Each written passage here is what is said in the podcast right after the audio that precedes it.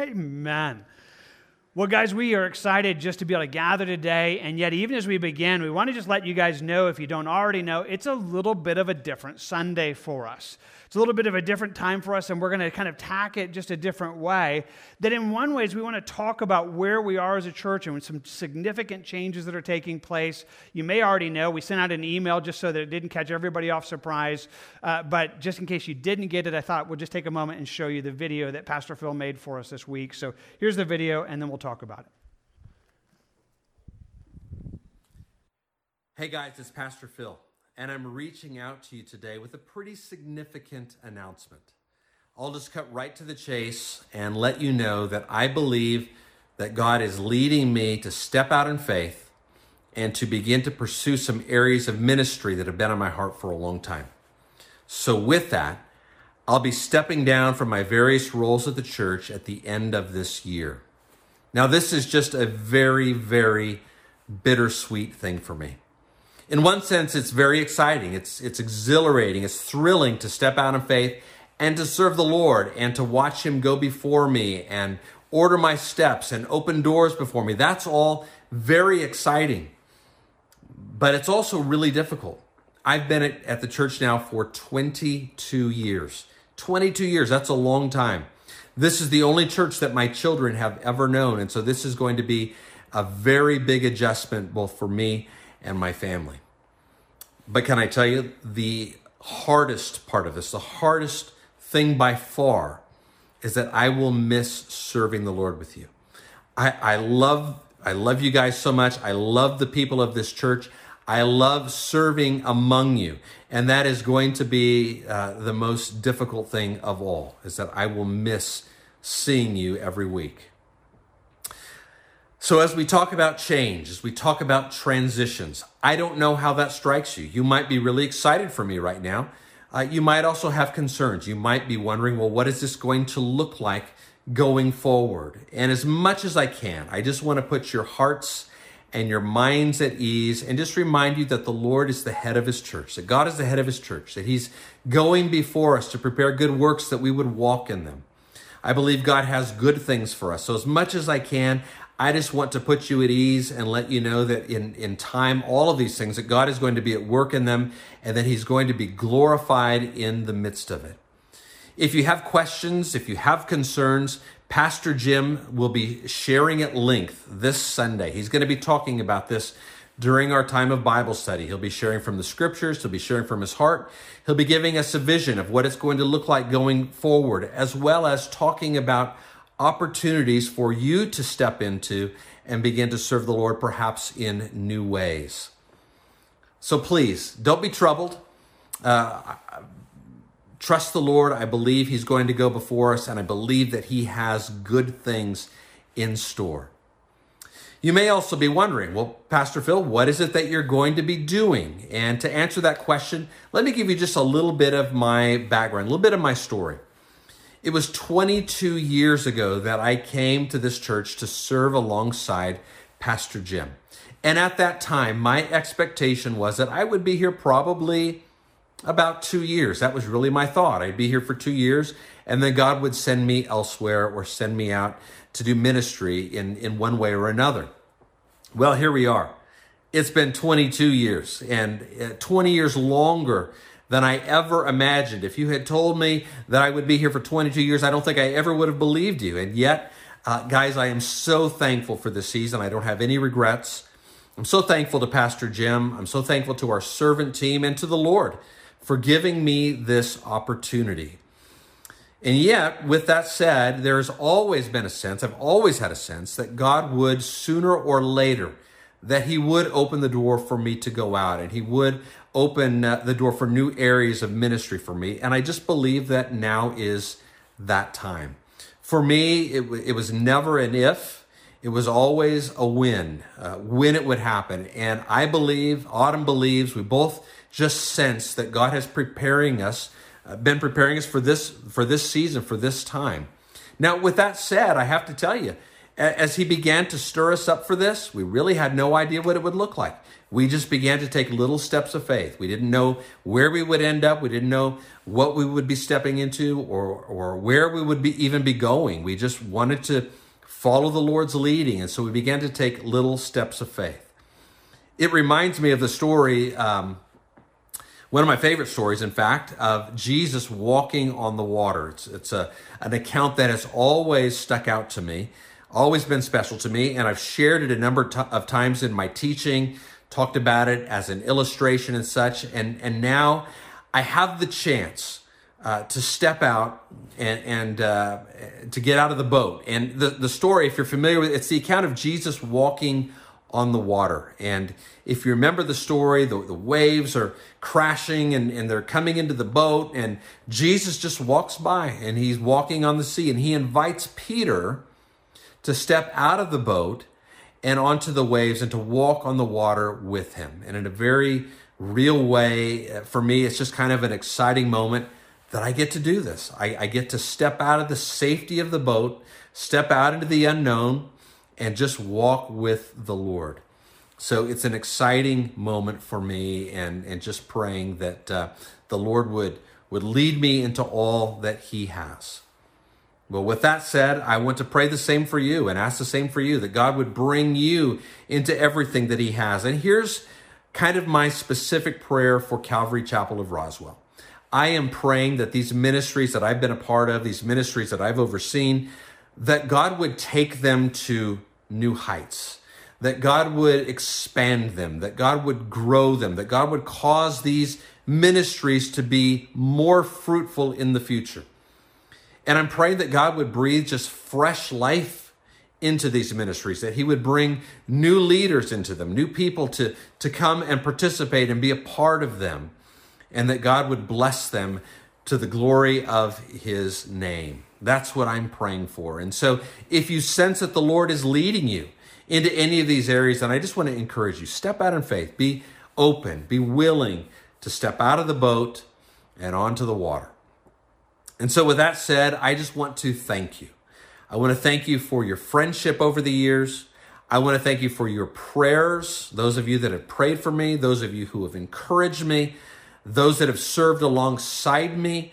I just I thank the Lord for you. I thank the Lord for this opportunity. Uh, I, I will always uh, think fondly of Calvary Chapel of Roswell, and in so many ways, this will always be home, and you will always be family. And so may the Lord richly bless you.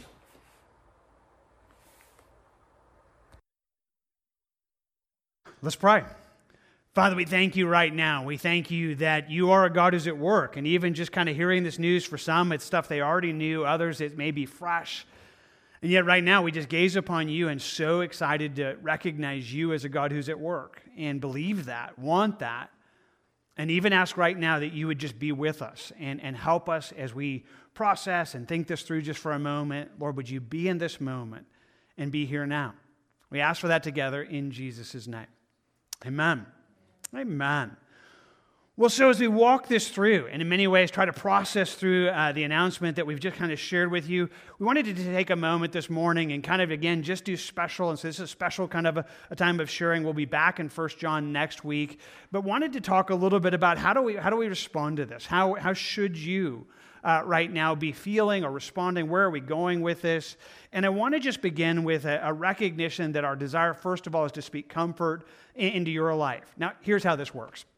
For some of you, uh, you are visiting today, and we're so glad to have you here. And this might just be a weird moment for you. Like, I didn't even have any kind of reality. That said, we, we believe even just being able to walk with us in this would be fun to see a little bit of how we do that. But we just want to say, if you are here for the first time or visiting, hey, this is not normal for us. This is not what we normally do on Sunday morning. We tackle a Bible verse, and we're going to be in that next week. We're doing First John. We'll be back in First John uh, chapter 1 and verse 5 next week. And so inviting you to that but still believing that even if you're just visiting or even newer here, that this doesn't feel as significant for you, that in one sense, God would work this even in your life. That said, for some of you, it's a really big deal. I mean, we, we just have kind of communicated. For some of you, for many of us, this has been a very long time. I mean, Pastor Phil has served with us for 22 years, and that's such an incredible reality. And somehow, even just trying to process that news can be challenging. And again, I want to begin by just saying, hey, we want to communicate God's comfort or long that God would be his comfort in the midst of this. I think about what Jesus told us as he gave us uh, the Great Commission to go out into all the world. He tells us, and lo, I will be with you always even to the end of the age. That, in one sense, the reality of what He's called us to be in this world is never apart from His presence. He says, I'll be there, I'll be right in the midst of that. In fact, we have the passage there in Hebrews that tells us that He Himself has said, I will never leave you nor forsake you. So God promises. God promises to be with us right now in the midst of it. And some ways, that's where we need to be. Oh, what are you saying, Pastor Jim? Well, understand this that really one of the great keys of living life, of living the Christian life out, is being able to be in that moment, be present. I, I love uh, the quote from Jim Elliot. I share it often. It's one of my favorite quotes. That he just simply said it this way He says, Wherever you are, be all there. Now, I just want you to think about this with me for a moment. That's a big challenge. It's a big challenge. And to be honest, Few of us do that well. Few of us do this place where we, we are in this moment, but it's in this moment that God has promised to meet us. That He said, I'll be with you, I'll be right there. We have a propensity of either living in the past or living in the future. You know, living either in regrets or desires where you lay awake at night and think, well, you know, what if I'd done this and what if I'd done that? It's like, really? Like, is that going to do? I mean, it never did anybody any good. You know, or thinking, you know, hey, in the future we're going to be there. It's like, how do you really know? God has promised to meet us in this moment. And I want to invite you into this moment. Because the reality is, some of the things that keep us away from that, or even our response to it, it can be even that place of dealing with grief. And I recognize that for some of you, that's not where this is right now, but it might be. Or it might even be just kind of picturesque of where you are, and maybe you know some of the understandings of that. Some of the things that people go through as they respond to change or sorrow, grief. You know, there can be that place of denial, like, I don't believe it. I don't believe it. It's not happening. Not, I don't believe it. Or that place of anger, like, I'm just mad. I'm frustrated. I'm frustrated at Pastor Phil. I'm frustrated at God. I'm frustrated at Pastor Jim. I mean, you can be mad. Or that place of bargaining, like, we're going to do something, like, okay, I'm going to pray him out of it. You know, you know, like you're already thinking, like, I'm going to talk to Pastor Phil. I'm going to talk him out of it. That, you know, you already got it. Like, we're, and please understand us. We want God's will. And if God guided Pastor Phil to stay, we would be all in. We would be 100% in. That just doesn't seem to be anywhere he's guiding. Everything has continued to confirm that this is his direction. We're not afraid of God's guidance. And if he were to reverse that, but having said that, for some of you, again, part of that is like, no, I just don't want that. And yet the reality of is being able to say, hey, this is where we are. I mean, the, the, the, reality of your life is that you're here today in this space in life and you can be no other place. And the reality for us as a church is being able to say, this is where, this is that moment. And instead of it being, you know, kind of confusing or afraid or in that, we, we want to say, God, you promised to meet us in this moment. And this is where we are. This is where we are. And again, I just want to invite you into that, to be with us together as a church, and yet in that longing for God's comfort, because this is where God said He would meet you. God said He would be the God who comforts us in our spaces, that He would be the one that gives us our daily bread, that He would be the one that would meet us today. And the reality is that when you're not here today, when your brain and mind is living somewhere else, you are missing the reality of what God is wanting to do in your life right now. So today I just want to begin by just saying if that's you know where that is, and for some of you, again, it's small, some of you it's big. May God just comfort, even in this moment where you're just like, okay, I don't like it. I don't know if I like change. I don't know if I want this to happen. Um, we just want to say this is where we are. And, and there's a sense of comfort. There's also just a sense where I want to just kind of communicate, even as Pastor Phil did in his video, just the confidence of what God is doing. I, I love the way it gives it to us in Philippians, where Paul would look at the church there and he says, This is the confidence that we have of this very thing that he who has begun a good work in you will complete it until the day of Jesus Christ. That he looks at the church there in Philippi says, Here's my confidence. My confidence is God is working. He started, and what he started, he never gives up on. He hasn't brought us this far to, to let us down. He hasn't eh, ever kind of done that. And there's a confidence in that incredible reality. And I think about where this is for Pastor Phil, and again, I want to just communicate we are so excited uh, to see what's taking place. We're excited for Pastor Phil to go out. We're excited for them uh, to step into what this is, and we're confident that God is doing a good work. And we just want to make sure that that's abundantly clear. I mean, we just recognize how gossip works, or pe- people, well, is Pastor Jim and Phil, are they okay? Did somebody get mad? It's like, no. Like, I could serve the rest of my life with Pastor Phil easy. It would be a joy. We're not, eh, there's no problems, there's nothing in this. Instead, we're excited to see God moving. And for Pastor Phil, again, as he shared, this isn't something that was like brand new. Like we've never really thought. No, it's always been there. I mean, from the very first day that he joined, uh, just came alongside me 22 years ago, we've known from that point to this point that, he would, that God was going to call Phil out. I mean, we often thought it would happen more quickly than this. We almost like, you know, it's just as Phil shared, but God's timing is so incredibly wild that way. I mean, it's kind of almost a consistent biblical thing. Like Moses at 40 years old, it tells us there in, in Acts that he's like, I think I'm going to be the deliverer. And it's like, well, not yet. It's going to be another 40 years before you do that. I mean, we, we get even Abraham, who begins coming out of Ur of the Chaldees and gets about halfway in there, and there's these spaces of waiting. We get even Paul the Apostle, who, you know, right off the bat just longs to be this zealous firebrand, and yet he's going to spend 10 years in the desert God often has those spaces, unexpected moments that just allow seasons of growth. And we believe that's exactly what's happened in the midst of Pastor Phil's life. But again, we move towards this with a confidence that God is doing some incredible good things. In fact, I think about it, as I think about what God's been doing in this year, I found myself drawn to a passage there in Hebrews where it simply says it this way By faith, Abraham obeyed when he was called to go out to the place which he would receive as an inheritance, and he went out not knowing where he was going. So here's what I want you to think about. And then we think about this whole thing, and again, Phil's known for, for as long as I've known him that God probably was putting on his heart to be a senior pastor, to, you know, to, to be a part of a church that way. And we've just never really kind of, we keep waiting to see what that would look like. And earlier this year, Pastor Phil just came to, to me and then to our leadership and just said, guys, I, I think it's coming. I think this might be, you know, I really have a sense that God stirring it up. And then as we began walking through it in the summer and, and talking about it, he you know, came to me and then we came to our leadership and just said, hey, it's probably this year. But the fun thing, I mean, the really, really fun thing was it, was, it wasn't clear what it would be. I mean, it wasn't, you know, it wasn't a sense it's like I'm leaving because I'm going to go do this. Now that was a little bit of a problem. I mean, I just, you know, maybe you're kind of a practical person. It's like, well, you can't, you know, you can't leave this until you know what you're doing. And, and the fun thing is that's not actually how this happened. Um, everything that's kind of led this year was, you know, I don't know what God's doing.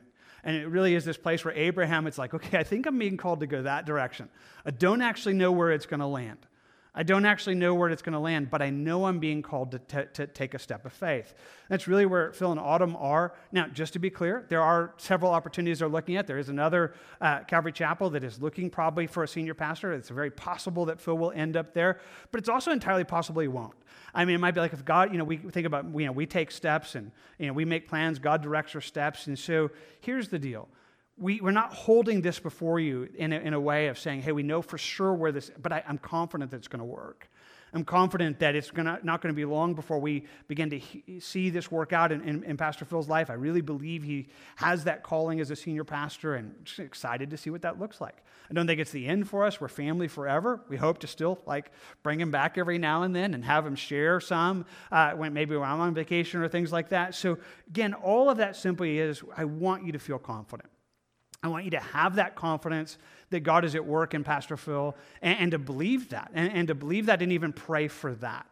To, to be those who do that. Now, you may already be doing that. Uh, you may have us as part of your prayer life, and we know that some of you do, and we love that. Maybe for some of you, you want to adopt us even more. It's like, okay, this is a big transition for Pastor Phil and Autumn. We're going to start praying for them. We're going to pray that God would bring them into everything He has and maybe kind of keep up with them in the midst of it, saying, hey, keep us in the loop. And I think that would be a fun reality just for you to be a part of. But in this sense, again, just communicating confidence. So there's comfort, there's confidence we want to make sure you get out of this. Then I want to express just a, a message of our needed dependence. Now, let me kind of back up and kind of begin it this way. So, I, have done a little bit of research and, and, and, tried to figure out, you know, how do you even process this through. It's a big deal for us. Um, and how do you do transitions? How do, how do transitions work in a church and, and those things? So, I, I, as I've kind of sought to find wisdom and reasonings, you know, one of the things that they said that would really be helpful for a church and really be helpful for a, peop, for people is if they could be confident in, in, the, in the transition process and kind of be involved in it and understand like how is this going to work where are we going and i just want to try to say this carefully if that's needed in a transition then we are about to leave you in a very hurting place because i want to be as honest as i can we actually have no idea we actually have no idea exactly where this is going. We have no idea what that's going to look like. We have no idea, you know, we don't have a plan yet. We haven't figured out what this looks like. I found myself thinking of a verse there in Chronicles that gives us a King Jehoshaphat as he's facing a, an, an overwhelming enemy. He's praying and he says, For we have no power against this great multitude that is coming against us, nor do we know what to do, but our eyes are on you. That could not be more clear than where we are. We have no idea. We, we, we, we don't have this figured out. We don't have a, a, a way like where we uh, fully understand who's going to be taking the different roles and hats that Pastor Phil wears. We, we have not yet been able to kind of see that it wasn't like, oh, this is obviously happening this way. But our, so we have no idea what we're going to do, but we are confidently looking to God. Now, I don't know where that finds you. That may be like, okay, that's helpful, or again, maybe not a part of it. I just want to bring it into you where I am. I mean, in one sense, it's terrifying. I mean, it's just it's scary. I mean, I don't know how to communicate that better. I mean, we've been doing this for 22 years. I mean, it's it's a great way to kind of work at it. And so, to be honest, there are, there are those moments. There are those three o'clock in the morning moments when I wake up and like, ah, like, what are we going to do? You know, it's like, you know, you just, I don't even know. And, and so that's definitely a part of this moment. But there's another part of it that I want to kind of bring you into where I'm actually really excited. I'm, I'm excited in that place because we are dependent on God doing it. And it kind of brings me back. I mean, you know, we've been a church now for 27 years, and uh, Phil joined us five years in. And, you know, in that whole process, there are moments where, you know, you're just very, very clear. It's like, okay, God, if you don't come through, this is not going to work. now, honestly, actually, that's always true. I mean, we can't do anything without Jesus. But let's also be honest. I mean, Phil and I have developed a rhythm. We have a momentum that kind of works well together. And so we kind of know how things are working. So as we're gazing into the future, the momentum's about to come crashing down. And, and in, in one sense, what that means for me is like, okay, I'm actually kind of excited. I'm excited because you know, I, I, don't believe God's brought us this far to let us down. I don't think, you know, that there's that He doesn't have a plan, even though we don't fully see the plan yet. Um, so I'm actually really excited to see that. In fact, I found myself thinking about Paul when he would talk about it as he was speaking to the church there in Corinth. And he says, In my speech and my preaching were not with persuasive words of human wisdom, but in the demonstration of the Spirit and of power, that your faith should not be in the wisdom of men, but in the power of God. Now, in, in one sense, this is the message. He says, so our message wasn't human. It's not this human reasoning. It's not this human wisdom. It's not human power, and that's true. But I think even in the process of how that works through, he says, here's what we want you to do. We don't want you to be confident in us. We don't want you to be confident in some human reasoning or plan. We want you to see God at work. We want you to see God's power. We want you so that when God works, you would be able to say, okay, that was God. That was God. That's what he's done. And that's a little bit where we are right now. We're in a place where we're longing for that to happen, where we're longing to see, you know, what that looks like and, and longing to see God come through. Now, so very, very practically, as we think about moving forward, how do we need to see that? Well, as Pastor Phil steps out, and again, his intention is to stay here through the end of the year, so we have uh, about a month and a half of, of watching him and walking alongside him, but we have some definite spaces that we need to fill. So here's what we've done. We've kind of put a little sheet up. It's out on the counter back there that kind of has this thing called Calvary Staff Applications. And then there, we're letting you guys know of three areas that are really serious needs, things that are not really optional things that as we move into 2022 that we need to fill. And we want to give you that opportunity, if that's something you're interested in, that you could let us know. Now, let's also be entirely clear. I've never done it this way before, so this might be a really good idea, and this might be a really bad idea, and if it is, we'll figure it out from there. But in one sense, what we wanted to do is to make sure that you're a part of it and said, here's what we need. We have, you know, Phil wears a number of hats here. Uh, he's a full time person on staff, and so we're looking at kind of breaking this up into part time positions, some places that would be a part of it, and there are three areas that we have need of. So let me just kind of quickly walk you through them so you can kind of understand them. And then again, you can come and ask us questions and kind of help us walk through it. But we definitely think about worship. We think about Phil leading us in worship. That's probably the most clear one that you guys see each time. And we're just not exactly sure where this is going. We know this, that things need to, to grow. And so we are kind of looking and saying we'd like to raise up a number of people within our worship ministry to, to come alongside this. And so we kind of want to put that out to you and just say, is that you? Is that you? And we didn't know it. You know, that you're like, well, actually, I think that's me. I think that's really the calling that I have, or I'd like to be a part of that. Um, if it's you know really to be a leader or even to be a participant in that, we have a definite need as we move forward. Now we have our worship team; they're still with us, and they're going to keep serving. And so that's you know we want, but we need to augment and bring in alongside that. And so in the worship ministry, that's a key need. And so that would be a part time position that would be kind of services and probably at least one day a week, if not more, kind of in a part time position. Then we have our children's ministry director. So Phil oversees our children's ministry, and so as he steps out, that's an area we need. Now, we have some volunteers there, we have some servants. We have Amy uh, Bohr, who's on staff with us, and she is kind of an administrator in the midst of that. She's going to continue in that capacity, but we really are looking for someone who would be that person that would have kind of an overall view and ha- just work within the children's ministry. That would include kind of helping establish policies, kind of helping them happen, kind of being that person that works that, that person that does kind of raising up volunteers, which is always hard, by the way. If you're wanting to serve in children's ministry, we really need you, FYI. But you're always looking to raise up volunteers. We always have people needed in children's ministry. So this person would do that and really be a part of helping present that into uh, the congregation, keeping us in line with that, training those who, who are a part of that, just really investing into them. So again, we actually don't know who this is. Uh, we, we, you know, again, it's kind of has this like, okay, maybe that person is here and you didn't know there was a need or you're interested in that. Again, it's part time, so we're talking services Sunday and Wednesday, and again, probably some time during the week as well. But again, we're looking for somebody who would be kind of a children's ministry director. Then, lastly, uh, Phil also helps us. He, he, has been taking care of our accounting, our, our finances. Uh, for the last couple of years, uh, Cindy Hunter has been kind of his second, you know, kind of in the midst of it. She's been kind of the person that works that. She's going to be stepping into the primary place. She's going to be the person that takes care of that. But now we need someone to kind of fill what she was, which would be that secondary person that would be just kind of immersed into the accounting and, and the business aspects of the church. And so, again, that would be services and probably one day, two days a week, something like that, some, some hours that would be flexible in the midst of that. But these are three areas that we would be looking for. So here's the deal. If that sounds like you or you know somebody who's interested, here's what we're doing. Again, it might be a terrible idea. It might work really bad and we'll never do it this way again. Uh, or it might be good, but we just wanted to give you the opportunity to let us know. So if that's you and you're interested, hey, just give us a resume. You know, mail it in to us, email it in to us, and in that, would you also take time to answer a few questions? Questions that would help us understand what God has done in your life, like how it began, how you got saved, what He's done, and then just describe for us a little bit where you are. I mean, just give us a, a window that says, here's what God's doing in me right now, here's where I am, and, and, and maybe even where it's going.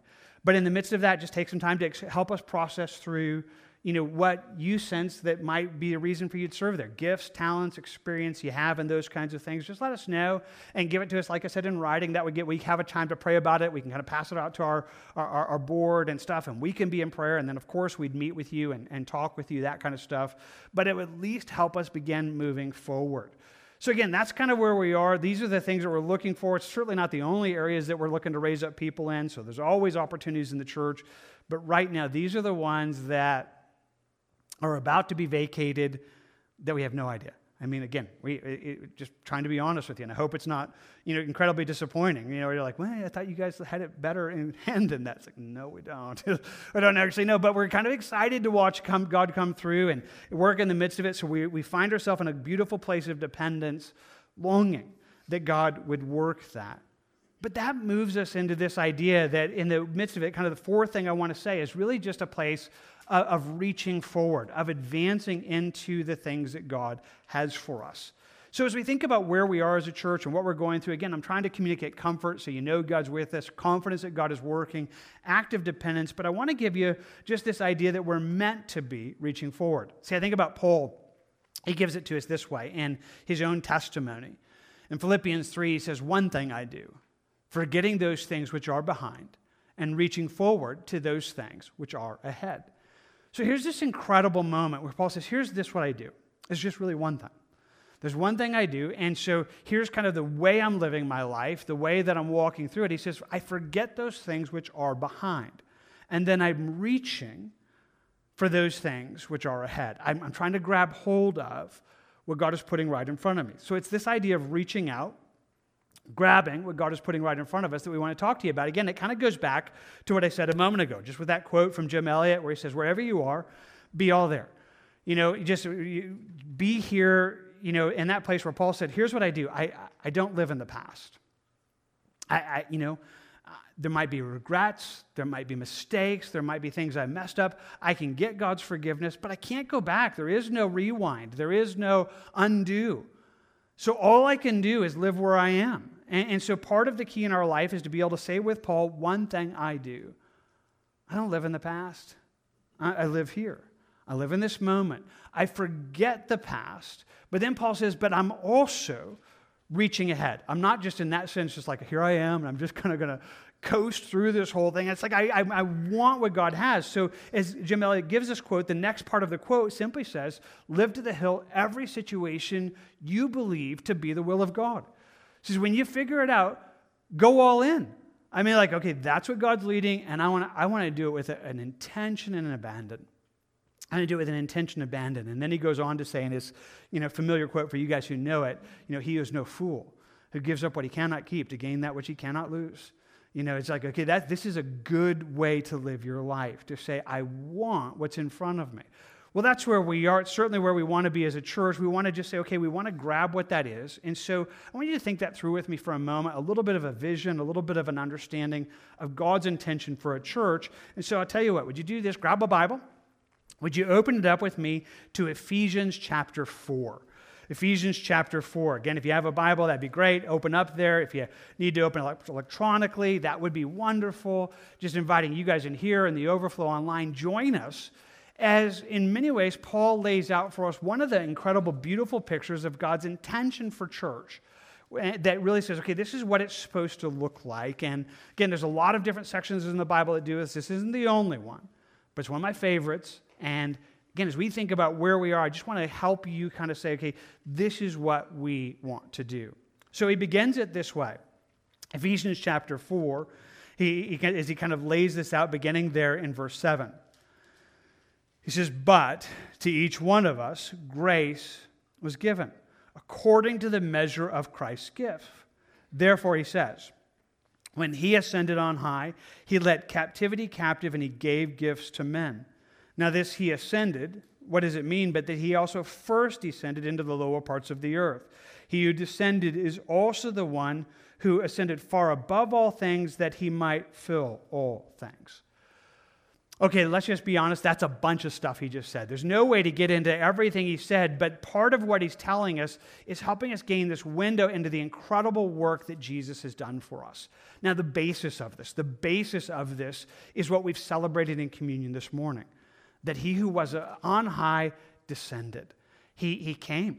He lived a human life. He became a part of this world. He, he laid down his life for us, and then he ascended. He ascended in, in, into heaven, and he told us, It's good for me to go away because then the Holy Spirit's going to come, and he's going to be power in your lives, and he's going to do things that could be more than that. And part of what that does for us is kind of breathe into the life of a Christian a purpose breathes into our life that every Christian isn't, there's no Christian who's meant to be just a spectator, that's just kind of, you know, a consumer in that sense. It's always meant to be a participant. That's why he says it again there in verse 7 to each one of us.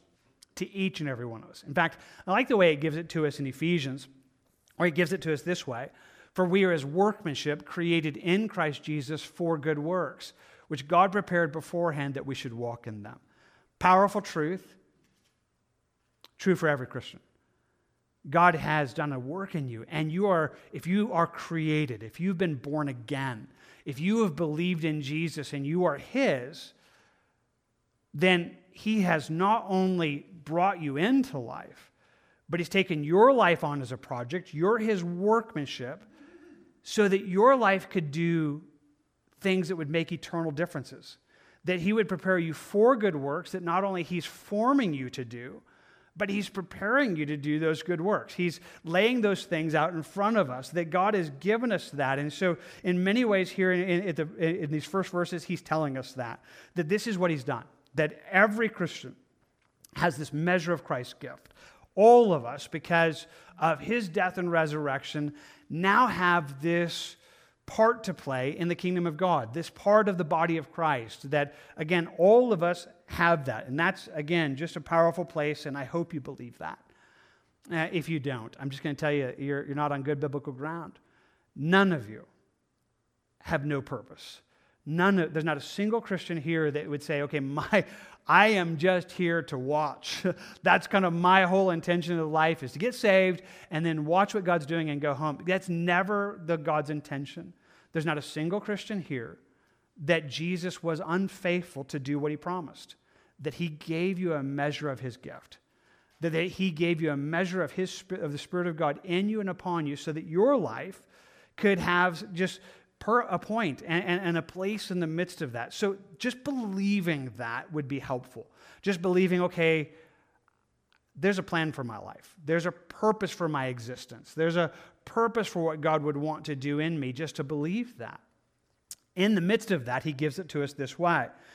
He goes on and says in verse 11, He himself gave some to be apostles, some prophets, some evangelists, some pastors and teachers we would say it in a very modern way that he has given leadership. He gives leaders into the church. And without spending a bunch of time on it, I'm going to give you a very childlike, simple, though it's more profound than this, that as he gave the leader, he gives it first as apostles. I would tell you from my personal opinion, I think that's the New Testament description of a missionary. Uh, the word missionary is never used in the Bible. It literally means a sent one, one that's sent out. And that's our primary purpose is we're sent here to take the gospel into the whole world. So he says he's given missionaries into that.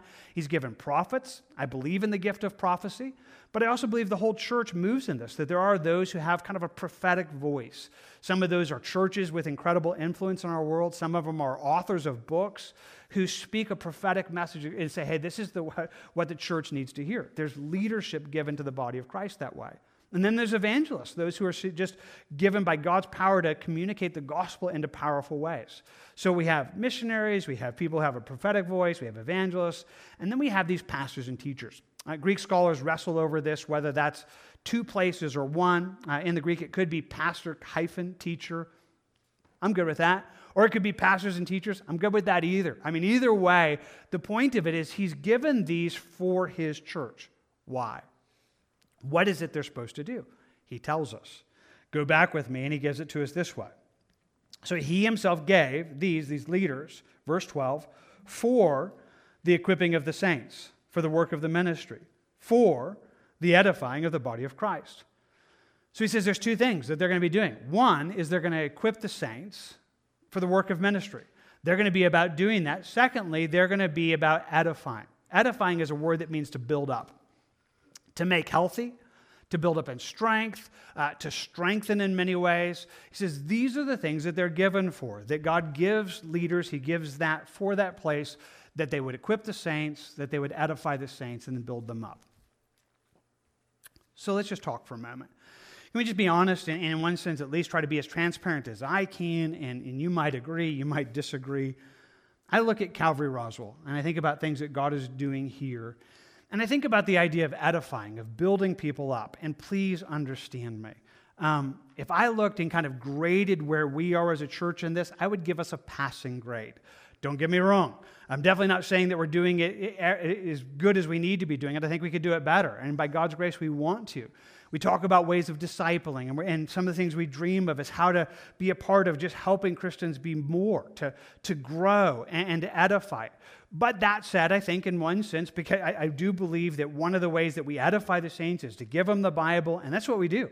We teach the Bible verse by verse. We do that on Sundays and we do that on Wednesdays. And I think as I look at what God is doing right now in Calvary Roswell, we could grow in edification by God's grace. I hope we do. But I think we're, I mean, we get a passing grade. But if I can be honest, when I think about equipping the saints for the work of the ministry, I would not necessarily give us a very good grade. I think this is probably one of those areas that we ourselves are weak in right now. I mean, in one sense, it, it's evident even in this moment. I mean, as Pastor Phil takes this step out, we, we've not done a good job of raising up others to come underneath that, to be a part of that. There is no like, oh, it's, obviously is right there. I mean, look at these other people we've been training and investing into. We've not done a good job with that.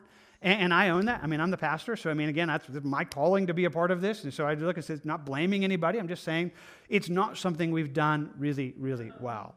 But we want to change. Boy, I think about 2022. If God gives it, if Jesus doesn't come back, which he could do, by the way. So I'm like really good with that. But if, if he doesn't come back and we get space in 2022, boy, it's definitely one of those things that we're going to do more intentionally that we want to look at this year as a, as a season that we want to grow in the ways of helping you discover who you are in Christ, helping you figure it out, helping you understand your gift, understand who you are, understand how that would work, whether it's being expressed here in this building or in the body of Christ as a whole. Is we don't really care. We just we just want you to be serving, we want your life to be a part of what He has.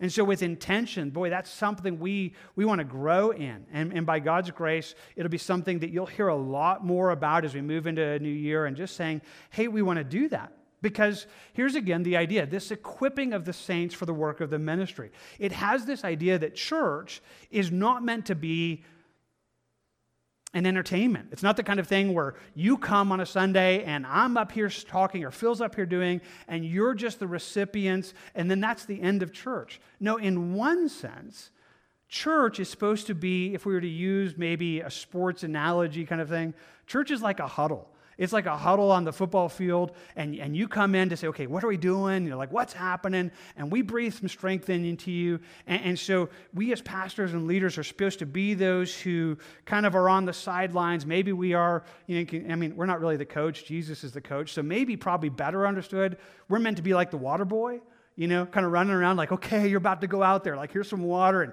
got your pads on and go, go get them, you know, because you're going to go take the world, you know. And, and, and that should be what church does.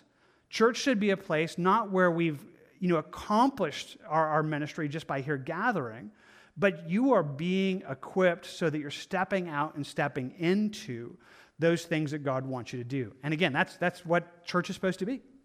That's what we're supposed to be doing. It's not that we haven't seen any of that. But by God's grace, we just want to tell you, boy, this has just been one of those little wake up calls for us. It's like, man, I mean, we already knew this. I mean, if you'd asked, like, yeah, we could do a better job at that. It's like, we have got to do a better job at this. Like, we have got, because we believe it. I mean, as we looked at our the areas that Pastor Phil was leaving, it's like, you know, here's probably what's happened. They're probably here. I mean, the person that God would have to do that is probably already in our church. Now, if they're not, if, if we kind of put out this place for applications and that doesn't work and we can't find somebody in the church to fill them, then we'll look at Bible colleges. We'll reach out to a couple of the Calvary Bible colleges, see if they have anybody that would want to come and be a part of it. So, I mean, we're not trying to guilt you into it. But again, we just kind of thought, you know, it's probably here in our church and we've just done a bad job recognizing them. So, again, we just want to do that better. We just want to do that better. We want to be a part of that because that would do some incredible things. Well, let's dive back in. So there you're reading. So he, he gives it to us this way. Verse 11 Jesus, is, Jesus himself gave church leaders, like pastors, like me, so that, for in verse 12, for the equipping of the saints, for the work of the ministry, for the edifying of the body of Christ, till. Here's what's the aim is. Here's what's supposed to be happening. Till we all come to the unity of the faith and to a knowledge of the Son of God to a perfect man, to the measure of the stature of the fullness of Christ, that we should no longer be children, tossed to and fro and carried about by every wind of doctrine, by the trickery of men and cunning craftiness of deceitful plotting, but speaking the truth in love may grow up into all things into him who is the head, Christ. Had we a lot of time, we'd dive into this more deeply, but let's again just take it simply. So, what's supposed to be happening? So we are supposed to figure, we're supposed to be being strengthened, edified, and we're supposed to be serving.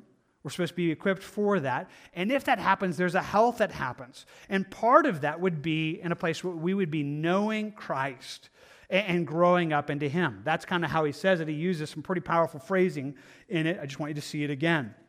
Says we're going to come in verse 13 to we come to a unity of the faith, that there's a place that we're growing in our belief in Christ, and, and it's a united faith. Again, he talked about that at the beginning of the chapter, which we didn't go into, that there's really only one body, there's really only one body of Christ, and we're called to be those who are growing in that, but we're supposed to know him to a knowledge of the Son of God, that we would know Jesus that we would have this relationship with him, that we would grow in him to this perfect or this mature man, to the measure of the stature of the fullness of Christ. And that's just a fun image. I don't know if it works for you. It works really well for me. And I don't know if I'm to be able to communicate it as well as I can. So, uh, some of you know uh, I, am a, I'm, a, I'm a granddad. I'm going to be a granddad again as, as my, my youngest daughter's here with a, a, baby in her womb. So super excited about that. But my, my, my, my first grandchild, he's just about a little over two. And so he's into this space where he's growing. And so he's kind of excited about growing.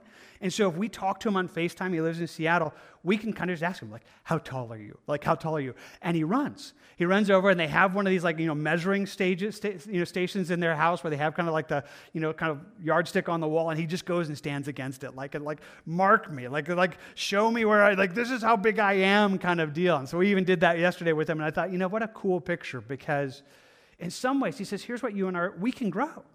And like, here's where our mark is. But we could say, okay, well, we want to grow up to be more like Jesus, the measure of the stature of the fullness of Christ. And, and, unlike physical growth, it's not, you know, you know, we're not limited in any place. All of us are meant to grow. And he says, here's the thing I want you to be more like Jesus. I, I want us to grow. I want us to grow in who He is, that we'd know Jesus, that we would become more filling that out, growing up so we can put that mark up there and say, I'm more like Him. Like almost that place where you kind of put yourself on the mark on the wall. And some of you have done that with your kids or stuff, and you know, it's like, okay, here's where I was, here's where I am. And there's kind of the sense, you know, I'm not where I was, I'm not where I'm supposed to be yet, but I'm moving. That's our, that's our goal. A, a healthy church is one that has people that are growing in Christ likeness. Not only that, he says again, we're going to come to this place in verse 14 that we're no longer like children. I mean, kind of in this ignorance or in this place that we're easily deceived. Instead, you know, who are children who are tossed to and fro and carried about by every wind of doctrine, you know, by the trickery of men and the cunning craftiness of deceitful plotting, but speaking the truth in love, we grow up. In all things in Him who is the head, Christ, that there should be a solidness. There should be a, a place that we're less deceived. We live in a very deceitful era. And the Bible tells us it's only growing worse and will get worse. As we think about the end times, the coming of the Antichrist, one of the things that we want to do is like, man, I don't want to be, I don't want to be lied to. I don't want to be caught up with false teachings and false doctrines and trickery of men. And, say, you know, I, I don't want that to be who I am. And so, church is supposed to do that for you. Church is supposed to bring you into a place that that happens. Now, if you're tracking, please understand how do you get there? How do you get to this knowing Jesus, this Christ likeness, this solidness, this growing in truth? It's the two things that went on before this. We need to be edified and we need to be equipped. And if I can say it to you in the most simple way, you will never be a healthy Christian unless both of those are happening. Eh, that, it, that both of those are happening. That you're growing, that you're being edified, and you're serving. And the reality is that some of you are on the wrong side of this. Many are again in that place where it's like, okay, I'm being edified. I don't actually do anything with it. You know, I just take, take, take, take, and I don't do anything. That's unhealthy. You'll never grow. Some people can get into the place that they just serve. They're kind of the Martha of the church. Like, I'm always doing something, you know. It's like, but you know, you need to sit and you need to grow. There is a place where that happens. He says, if that happens, that would be healthy. That's what a church is supposed to be doing. That's what we long to be doing. And then he gives it to us in this kind of high watermark there in verse 16. So he says, you know, we're growing up, we're speaking the truth in love, that we can grow up into all things to his, him, the head Christ, verse 15, excuse me. Then verse 16, from him, from Jesus. Him, the whole body, joined and knit together by what every joint supply, supplies, according to the effective working by which every part does its share, causes the growth of the body for the edifying of itself in love says here's what's going to happen. If this does right, if a church is doing what they're supposed to be doing, it becomes this body, this, this Christian body, this, this church that is joined, effective, growing, edifying itself in love. That there is this connection, there is this joining, this partnership, this participation, this fellowship that we talked about last Sunday. There's this place where it's effective, like we're actually, it's working. I mean, we're growing. And, and, we're a growing church, not numbers. We've never been a church that is aimed at numbers. We'll never be a church that aims at numbers, but we don't want to be a stagnant church. We want to be growing. And, and our growth is in growing more in like Christ, growing in the measure of the stature of the fullness of Christ. And yes, wanting to impact the world in all the ways He'd have. But then He just gives us this picture. He says, if that happens, then it's as if the whole church Every part is firing. Every part is doing their part. Everybody's figuring out who they are in Christ and they're edifying each other in love. And it's just beautiful. Now, I wish I could say that better to you. Um, for me, verse 16, it's like it's like a work of art. I don't know if you like that, if you're one of those people that can go to a museum and, and look at an artist and walk around it. For me, sometimes truth is that way, and this is one of those. I mean, I just feel like I could sit here and stare at this all day and think, wow, that is so beautiful. That would be so amazing. To watch a people knowing who they are in Christ, join together, growing, the whole body just serving one another, loving one another, edifying one another.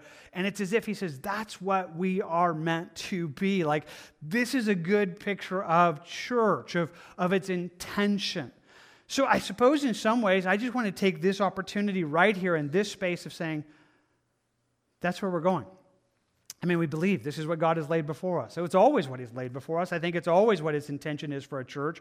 But as we think through where we are right now, we just wanted, with more intention, tell you, hey, this is what we're doing, and we want to invite you to be a part of it with us. We want to invite you into this space where we would look at what's happening right now, and again, just comfort, confidence, dependence, but boy, we want to grab it. We want to grab hold of what God has made us for and believe that it could be more beautiful than we've yet even begun to imagine. I hope that makes sense. I hope, in one sense, you find that even helpful as you're trying to process through even just, you know, Pastor Phil's announcement and where we are as a church, that you would understand what we're doing, but in some senses, inviting you to be a part of it. Now, again, there's so much more that could be said. Hey, ask us questions. We're not embarrassed by those. And some of them we'll just tell you, we have no idea. Like just, we're praying too. We're, we're open, and God, He might have a whole different understanding. I mean, we might be like, okay, this is what we're going to do, and we make plans. God directs steps. We'll be great with that. We'll be great with whatever He does. We just want it. But I want to invite you to be a part of that.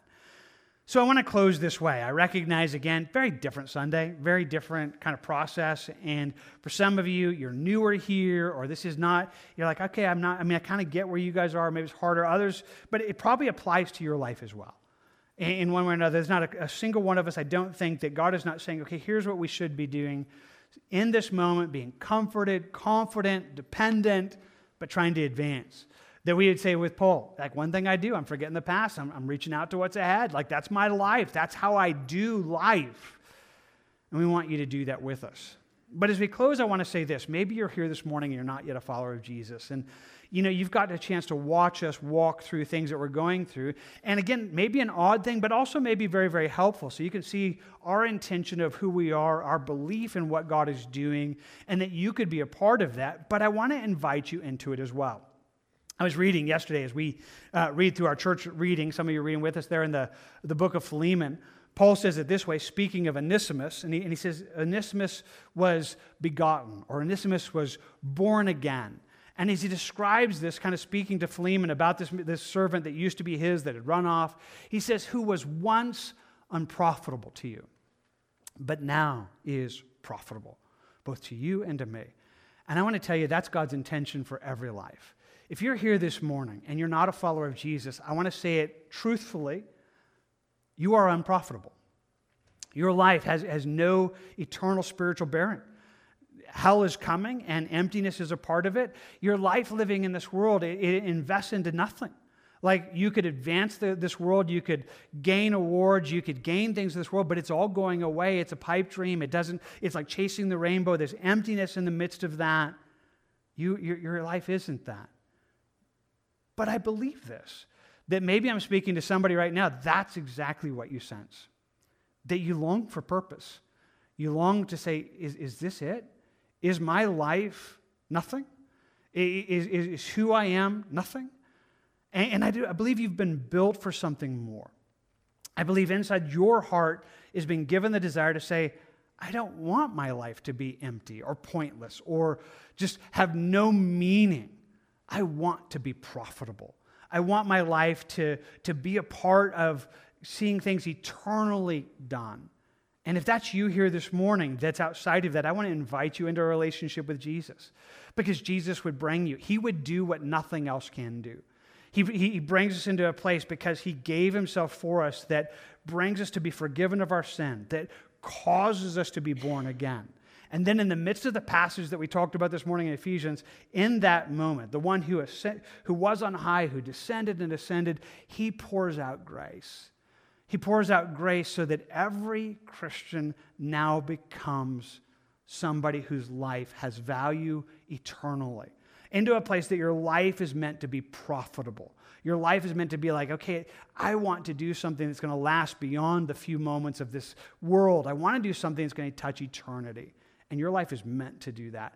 So if you're here this morning and you just needed to hear that and be invited into a relationship with Jesus, today we invite you into a place where your life could move from being unprofitable to profitable, to having a life of no point, to eternal life and significance.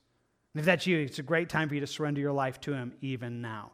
So let's do this. Let's just take a moment and pray. Uh, wherever this has met you this morning, maybe again, for you, it's surrendering your life to Jesus. Or maybe for you, some of you have been impacted through this and things that God is seeking to do in you.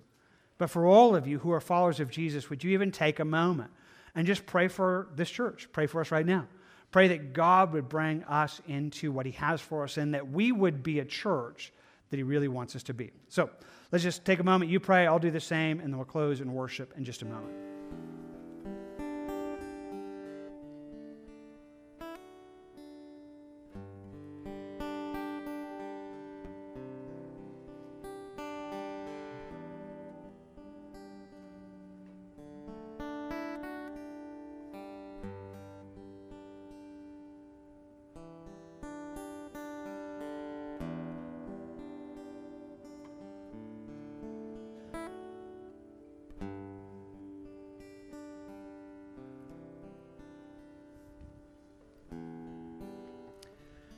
God, we celebrate your work even right now.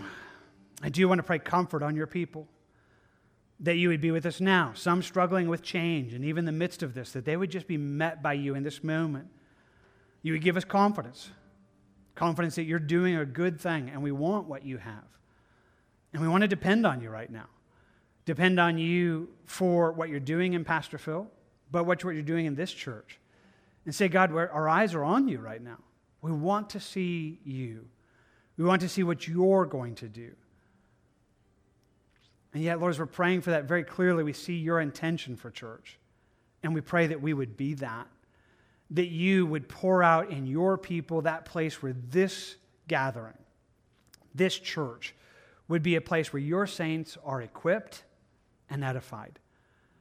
That they're growing to be more like you, Jesus that we're protected from the lies and deceptions that abound in our world and even in the, the realms of Christianity. Instead, you would grow us up, that we would be a church that is edifying each other, that is growing, working. God, would you work that to be true here? And for anybody that's on the outside of that, whose life is lived in a place of being unprofitable, would you rescue them? Would you rescue them even now and bring them in? We ask for that in Jesus' name. Amen. Amen.